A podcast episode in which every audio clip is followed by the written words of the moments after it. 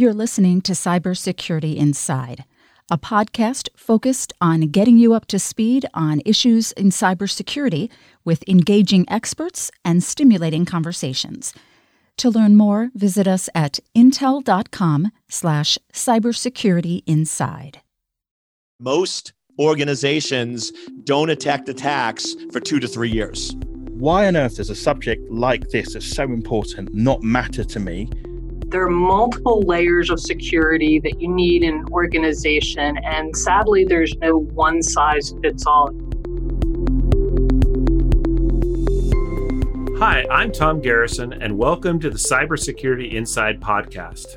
With me today is my co-host, Camille Morhart. Hi, Camille. How are you doing today? Hi, Tom. I'm doing well. It's raining, which I'm not happy about, but I will say that the leaves are just phenomenally beautiful right now in Portland. Yeah, I agree with you. And it's a great time of year, especially when it's not raining. The crisp autumn days with the trees. It's one of my favorite times of the year. Yes. So today I thought it would be good to think about the person aspect or the human aspect of cybersecurity, because we talk a lot about technology and what are some of the trends going on, but at the end of the day, there's always a human involved, and it feels like we haven't explored that area enough in our previous episodes. Yeah, I think we've had some really good conversations of, around the human element and kind of how to look at that, but the person that we talked to today was trained by the N S A and advised the last administration on using techniques in A I to identify certain patterns that were likely to be human trafficking that they could go investigate, for example. So he really focused on the human element and using cybersecurity to get to the bottom of that. It's a very interesting conversation to understand how do you use the techniques when it comes to things like human trafficking and so forth. And he's got a really interesting background as well. So why don't we just jump straight to it? What do you say? Yeah, it sounds good. Today's guest is Rick Jordan, founder and C E O of Reach Out Technology. Over the past twenty years, Rick has been trained by the C I A and N S A, established the Geek Squad as the U S B two B brand you know today, served as managing partner and director at I S A, a private security agency, and developed advanced cybersecurity programs used by countless organizations across the nation. Today, we'll be discussing the human element of cybersecurity, what it is, why it's important, and how you can use it to your advantage. So welcome to the podcast, Rick. Tom and Camille, thank you for having me. It's great to be here. I'm excited for our conversation. You worked with the C I A and N S A. Can you tell us about that? I was trained as a civilian by those two organizations. The N S A was hacking, and that was a little bit more recently as far as ethical hacking go, and also being trained on the different types of threat actors that exist and different A I initiatives that exist, even to where I was in the White House last year consulting the previous administration on their A I policy and border protection around that. And I'm not talking physical build the wall border protection. I'm talking A I-based protection against human trafficking, because that's a passion of mine too. That's a cause that I'm really deeply rooted in as far as how I care so much for human life. And the C I A was surveillance and elicitation, actually being able to monitor humans' behaviors, environments, and elicitation is being able to extract any piece of information out of anybody or anything that you need to in order to get the job done. I'm sure you can imagine now, after hearing that background, how that equates to the human element in cybersecurity, especially with the threat actor profile, one of the main profiles being insider threats.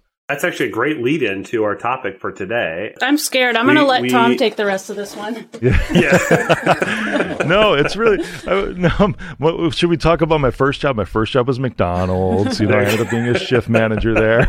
You know? Well, that could be scary in its own right. But no, so back I to the... I played baseball for nine years. There you go. So back to the human element of cybersecurity. Yeah. So let's start by just talking about, I think most people can sort of string the words together and say they sort of basically understand what that means. But what in your professional background, what does the human element of cybersecurity mean? I was reading in the Journal about the new ways that hackers gain access. And it says that, hey, these are the new ways, but it's really the old ways. This article was talking about how hackers gain access to networks. Because if you think of the different profiles, some of them are nation states, and their motivations are typically geopolitical, meaning they're trying to destabilize another nation, the, the economics or the the geography if they want to overtake it in some way. But if you look at e-crime groups, think about like Pablo Escobar. I always equate hackers to like Pablo Escobar because all these like cloaked people in hoods that you see when you type in dark web and look at the images on Google search, that's not what the frickin' hackers look like. You know, they look like you and me. And when I speak from stages and I throw up like a, a family from like Sri Lanka or something like that from Getty Images saying that this is your typical hacker, just like Pablo Escobar had a frickin' family when he was dealing with cocaine. It's for monetary gain. That's their motivation. And just like you and I, just like Intel as a business, just like Reach Out as a business, a for-profit business, so are they. And in order to develop new products, Intel has to do what? R and D, right? You guys have a huge portion of your budget towards R and D. Well, e-crime groups do the same freaking thing. They have to devote money aside to find out where these zero-day attacks can happen, where these back doors can be punctured. It's expensive to try to hack into these things just brute force nowadays, and the R and D is just, the costs are skyrocketing for these e-crime groups, for the hackers. They could spend five million dollars, six million dollars to find that back door when it's a lot less money to pay the unhappy employee sitting within Intel to give you access to their systems, give you their credentials in order to get in.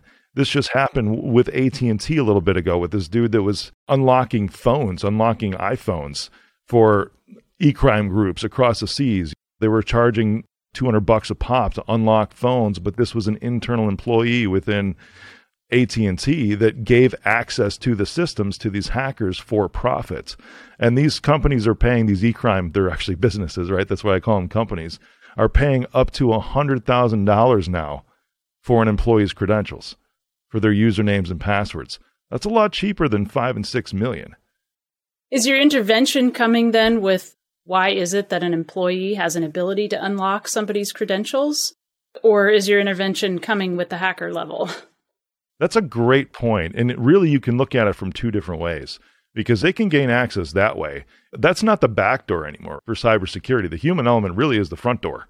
Somebody that's in there saying like, hey, come on into my house. I might have back taxes that I owe.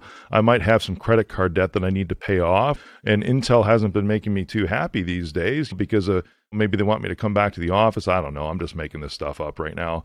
These are discontent employees for whatever reason, but usually their discontent doesn't really have to deal with the place that they work. It has to deal with external factors that are pressing in on them.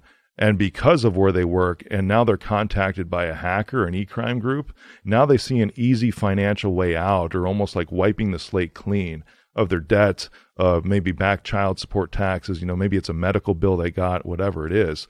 But because of their discontent in life, they see this opportunity. So Camille, to answer your question, where's the intervention? Where's the mitigation in something like this?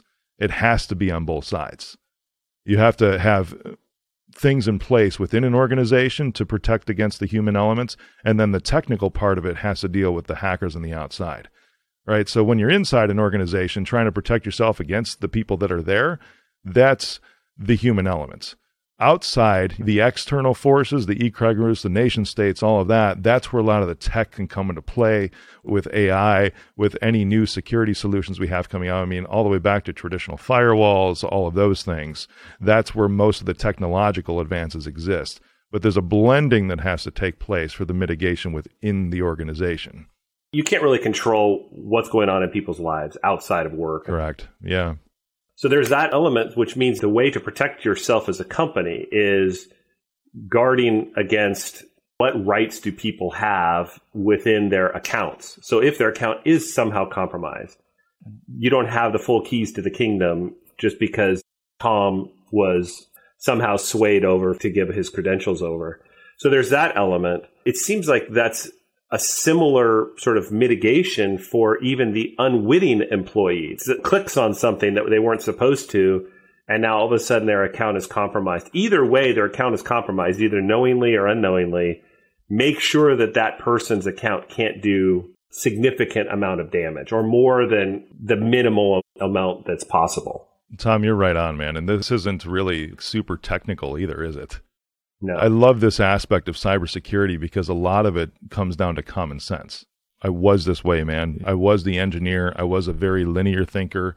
I cut my teeth in this industry working for Merrill Lynch. I deployed one hundred twenty thousand workstations, twenty thousand servers to all their branch offices across the whole U S. That was my first experience within cybersecurity, was implementing the security policies. I have the engineer chops, but engineer thinking in cybersecurity is very linear, isn't it? Whereas common sense kind of lives all the way out here. It's more abstract thoughts. That stinks sometimes because there's a lot of pressure on engineers or C I S Os or whoever to take a look at what's right in front of them, almost forcing that tunnel vision. And when you're in cybersecurity, that will cost you. You can't just focus on this one thing because you have to start trying to put yourself in everyone else's shoes and saying, what's the common sense here? If this was like my kid, what would I do to protect it? There's an element of common sense where occasionally it comes across and you're like, oh, I didn't think about that. But I think more often than not, people absolutely think about it. But it's work. It takes more work to set up permissions in a way that the person only has the minimum amount of permissions they need to get their job done. It's much easier to say, you know what, I don't want to have to deal with that. Let's just make permissions easier, maybe more open, so that I don't have to manage these things as people change their job. Now I have to change their permission. Yeah. I just don't want to do that work. That sort of, well, I'll call it laziness, even though it's not really laziness, it's complexity. That amount of complexity is something that gets companies in trouble because they just don't want to have to do the work. Well, you're also looking at the I T side versus, say, training your engineers, because most corporations, you have I T who's dealing with that protection or some version of a group like I T that's dealing with product security within the company, who's maybe working on those permissions. But then you have this other entire element within a company, which is everybody who's designing and building product. And they're trained to develop for functional use cases. They're not necessarily trained, at least out of the gate, to think about abuse cases. They're following the marketing direction to code something that will perform as it's intended to perform. But what about all of the other things that somebody might be able to do? Unless you make them aware of that and even what threats are out there, best intentions won't help.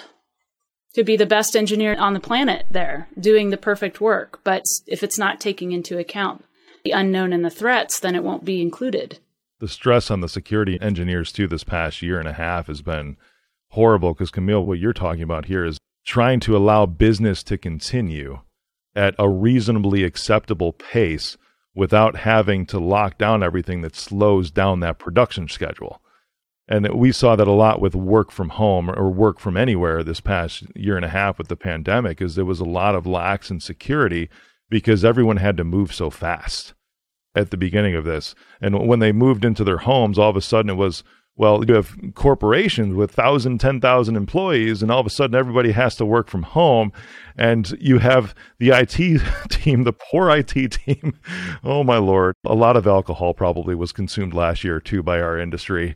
These guys and girls were trying to figure out the best way that they possibly could, to where it just became, hey, these corporations did not have budget, of course, set aside for this to deploy company-owned assets. I'm talking laptops, tablets, desktops, whatever, to go in everybody's home to continue to work. They just said, use your own stuff from now because we're figuring this out, and O I T, do the best that you can.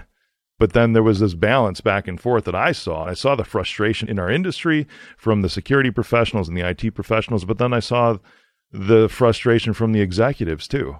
Because it was this thing, it's like the executives, like, we still have to keep business flowing. We have to keep to our production schedules. We have to meet our deadlines. We have to stay within our financial budgets that we have. And the I T team is kind of like throwing their hands up in the air. And it's like, well, you got to choose.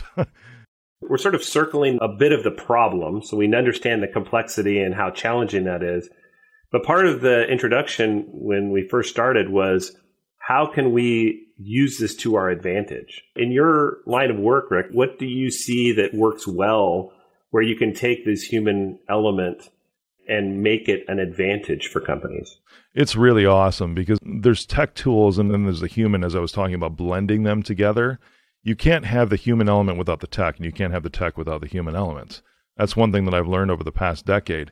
And if you look at things that are out there right now for, let's say, employee productivity, behavioral monitoring, usually those, at least when they came out, it was like big brother, big sister kind of looking over your shoulder. There was a lot of pushback against them because what, my employer's going to spy on me now, everything that I'm doing. And that was probably what it was at the onset. No joke. Let's just call it what it was. Employers and even managed service providers in my space would try to sell this based on fear, which I hate, by the way, saying, you don't know what they're doing at their desk. They're on Facebook all day. They're watching Netflix. You know, or God forbid, they're on Pornhub all day long, whatever. They're not getting the job done. And it was sold based on fear.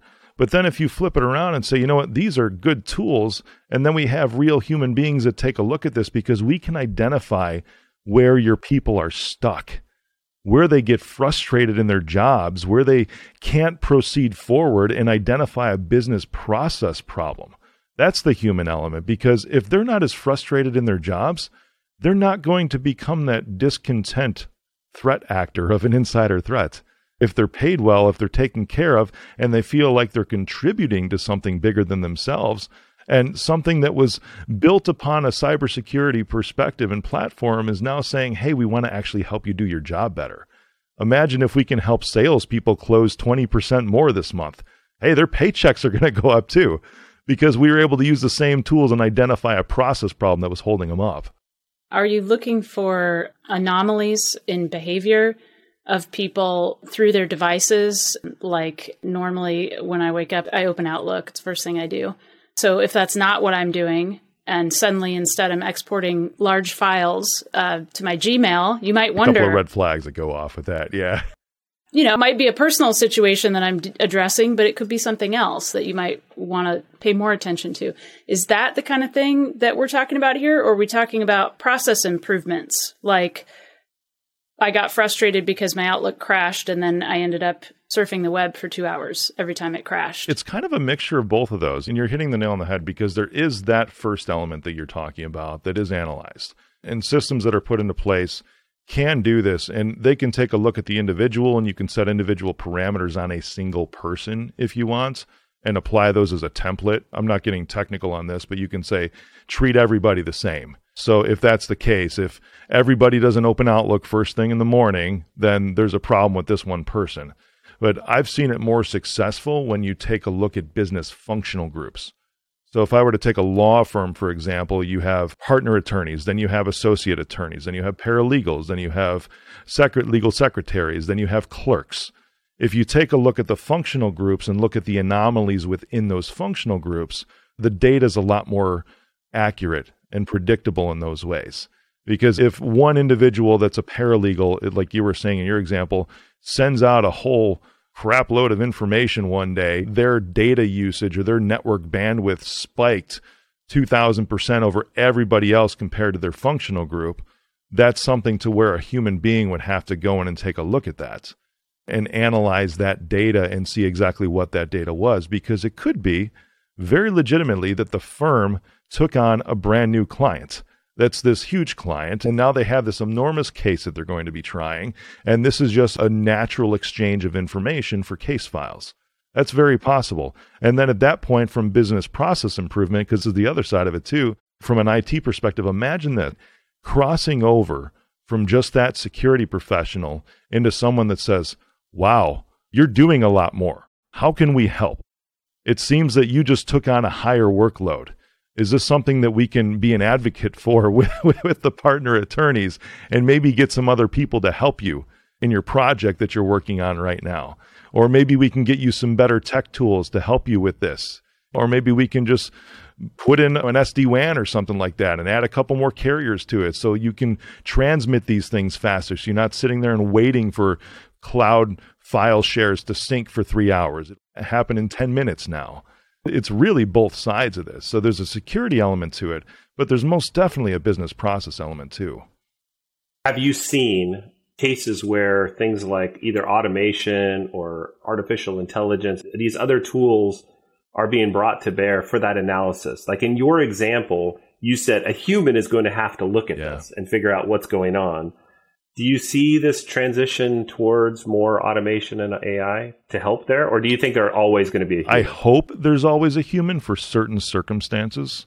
If you look at Apple and how they were just in the press recently and how they're going to be scanning iMessage content for uh, child trafficking, underage pornography, all that, that's something to where they're still having a human review it if it matches. But this is really the kind of the perfect example that you're talking about, Tom, is they have A I that's analyzing that message data first. And then if it goes outside the boundaries of that A I, there's parameters set to now a human has to take a look at it, especially when you're talking something that involves a crime. And really, everything that we're talking about from a cybersecurity perspective today could potentially be considered criminal. It depends on if it includes I P, intellectual property, then it can end up being espionage. There's been some close calls, man. I mean, for, for my team too, we've never had some big, big things go wrong, but there's been super close calls. One of them was a salesperson. You were talking about large amounts of data, right? And he was within a sales functional group, and we saw that there was a large amount of data transferred from the systems that they were using to his business asset, his laptop. So when a human went in there to analyze it, just five minutes later, that's it, just five minutes, started looking through what data that was and saw that it was customer files, financial records, and so on. And then it became a phone call to the client that said, hey, is this normal? Is this something that this person should do? And they say, well, we don't feel that it is.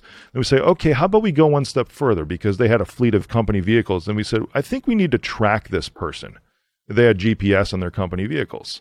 Then we see that that person took that data, copied the data to a U S B flash drive, and now their company vehicle was sitting in the parking lot of their largest competitor. Now we know we can easily follow the trail to what the motive was at this point and where that end game was. And this was within maybe about twenty minutes time overall from the time that the red flag was raised to the time that we tracked the individual and made the phone call to that competitor.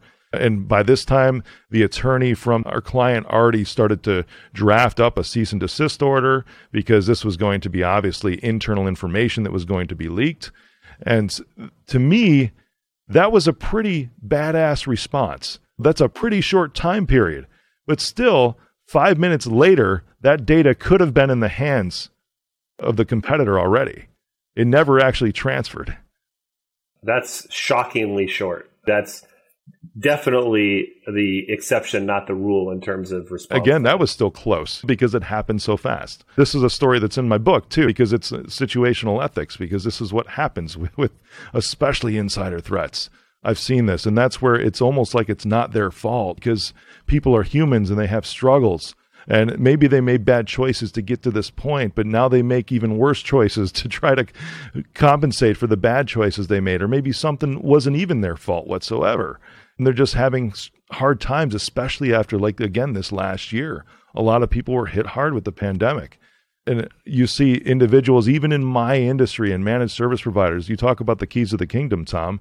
This can happen in my industry to where it, we're a target now, because we have those passwords stored in systems and almost like the keys to the kingdom to all of our clients. So if there's yeah. someone in my organization that's compromised, that's a really bad day. You know, Rick, there's so many things we could talk about. It feels like we just sort of started scratching the surface. But before we let you go, we do have a segment on our podcast that we like to call Fun Facts. And I like it. And so, yeah, I wonder, is there a fun fact that you would like to share with our listeners? Yes, I would love to share a fun fact. When I was seven years old, I wanted to be a meteorologist, specifically a tornado chaser, right? You were probably watching Twister. There you go. Yep. That movie freaked me out. I used to live in Houston, and I used yeah. to have dreams, like this recurring dream where I'd be, whatever be going on, I'd look out the window, yeah. and there'd be a tornado out the window. Here's the fun fact, because in the U S, of course, we're in the northern hemisphere, and tornadoes will rotate in a counterclockwise direction. This is the fun fact. We see that the storms typically move from southwest to northeast. That's the direction that the storms will move, the supercells. In the southern hemisphere, they move in a clockwise direction. They rotate in a clockwise direction. And the storms will typically move from northwest to southeast. Interesting. I did not know that. And it's always the same way. It always, in the northern hemisphere. There's a few rare exceptions, and this is where, from the movie Twister, I don't know, this is where I geek out, right? Oh, they said, hey, those two cells have merged or something like that and created this monster tornado. That was the one at the end of it. Sometimes when that happens, for a brief moment, that tornado will spin the opposite direction because the counter rotations of these two storms that kind of merge together. But generally speaking, when they just form, it's counterclockwise in the northern hemisphere and clockwise in the southern hemisphere. Wow, that is really cool. That is very, very cool. Camille. You might have noticed I turned off my camera for this because I don't want to be seen with this story. Oh, boy. I got I got to buckle up, right? Okay, I'm just going to go for it anyway. So, Rick, you mentioned you did in your private security company, you guarded assets. And then, of course, my question is, what is an asset? Is that a person or a diamond? Or, and you said exactly both. It took me back to a while ago. I was on a trip to Santa Barbara and my daughter is pretty young. She's like ten. And I made the mistake of letting her read People magazine while we were checking out in the grocery line. During which time she discovered that Harry and Megan lived in the town next door to Santa Barbara and demanded that we drive to, to see their house. So we were like, all right, sure, we'll drive to the house. You're not going to be able to see the house. You know, that's what it's going to be, a big gate. You're not going to see anything, but, and probably you're not going to have the right address anyway. But we went because we wanted to see the town anyway. And when we got to the place on the map that said it was where they lived, there was no gate. There was a little dirt road and there was a small sign just about twenty feet into the dirt road that said something like, premises protected by armed guards. So I was just wondering, since you were in that line of work, I guess it's a question slash fun fact, is that kind of a common practice where you actually don't have a lock on your door? You just have a warning that's so scary that nobody would ever try? It is, and that's just a mental deterrent. It's the same principle as if you have A D T as your security company and you pop the sign in your yard, right? It just says, hey, if you're going to break in here, you're going to get caught, versus come up to Prince Harry's residence, you're going to get shot. it's, just, it's a similar thing. So it's the first thing, and that will keep out well over ninety-nine percent of people just by posting that sign. Yeah, because uh, any private security agency, you really don't ever want to escalate things. There's so many, and a sign is one of these, there's so many de-escalation protocols that you're supposed to follow so that it never even gets there. And a sign is one of the best ways to be able to do that. You know what? I wish there was a sign that we could post for hackers getting into, into digital networks. That would be pretty awesome, wouldn't it? That says, hey, if you get in here, we're going to send like a feedback signal and wipe out everything you have or something. Now I'm getting into movies again, but that would be phenomenal. Let's come up with that, okay? Right here with Intel. All right, that's a new product. I just want to help. That's all.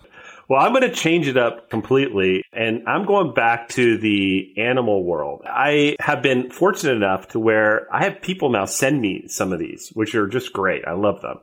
So this fun fact is that there is a moth in Madagascar that feeds exclusively on the tears of sleeping birds. When I got this, I'm like, I cannot believe this. So I did more research, and it is absolutely true. The beak actually has like a hook to it. The moth will land on the bird and then will place that hook right underneath their eyelid. And researchers are saying now that the that they don't know if there is an anesthetic involved to try to deaden the area, because you can imagine if you're a moth, a pretty dangerous place to be is right next to a bird's beak. Nah. And so you better be pretty good at your job. That's amazing. I think you win the prize for today, Tom. Yeah, I don't want to know. Rick, I do want to thank you on behalf of Camille and myself for coming on. It was a great topic today with security and human factor element. There's a lot there to be discovered. So thanks for the topic and thanks for the wisdom that you brought. That was a lot of fun. Thanks for having me on. Stay tuned for the next episode of Cybersecurity Inside. Follow at Tom M. Garrison and Camille at Morhart on Twitter to continue the conversation. Thanks for listening. The views and opinions expressed are those of the guests and author and do not necessarily reflect the official policy or position of Intel Corporation.